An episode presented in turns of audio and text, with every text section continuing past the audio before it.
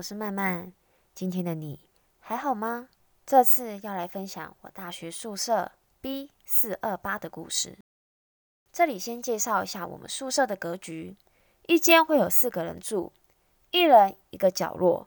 我们不是睡上下床铺的，而是正常的单人床，旁边紧贴着书桌。我们新生都是无法自己选择宿舍房间跟室友。那时看到房间，我也只能硬着头皮住。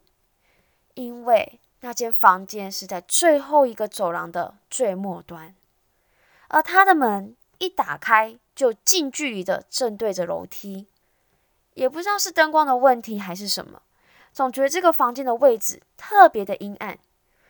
一到这个房间就觉得有点不对劲，但是也没有到身体不舒服。可能有人会问，觉得不对劲，为什么不去跟社监说要换房间？那时我还只是个刚入学的新生，房间都是满的。如果要换，只能找认识的人对调。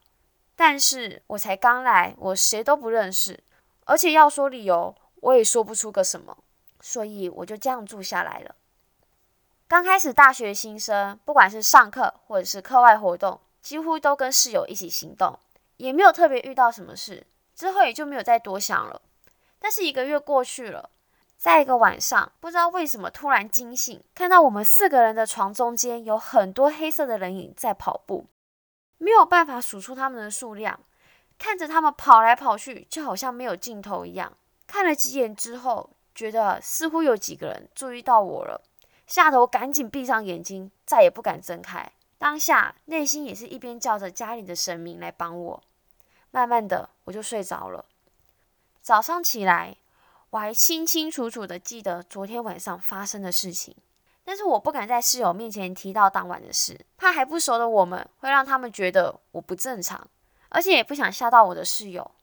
之后有一天，室友 A 从家里带来了很多的护身符，室友 B 跟 C 就很好奇的问 A：“ 你干嘛带那么多护身符啊？而且你还书桌、墙壁、床都摆了，就像是画一个结界一样。”室友 A 当下没有回答，他只说：“我们先出去吃饭吧。”在路上，他就跟我们说：“其实他前阵子在一个晚上，看到我们房间有很多除了我们四个人的人，在房间里面来回跑来跑去。”我听到之后，跟他对一对当时的景象，原来那天晚上除了我之外，他也醒了。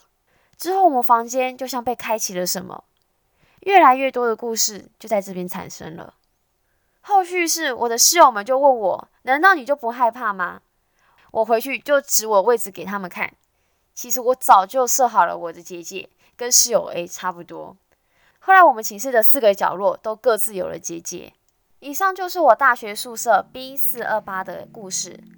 还有想让我说的故事或讨论的主题，以及任何想说的话，都欢迎到我的 IG 或传 email 跟我说说吧。不要害怕，相信一切都会好的。我们下次再见。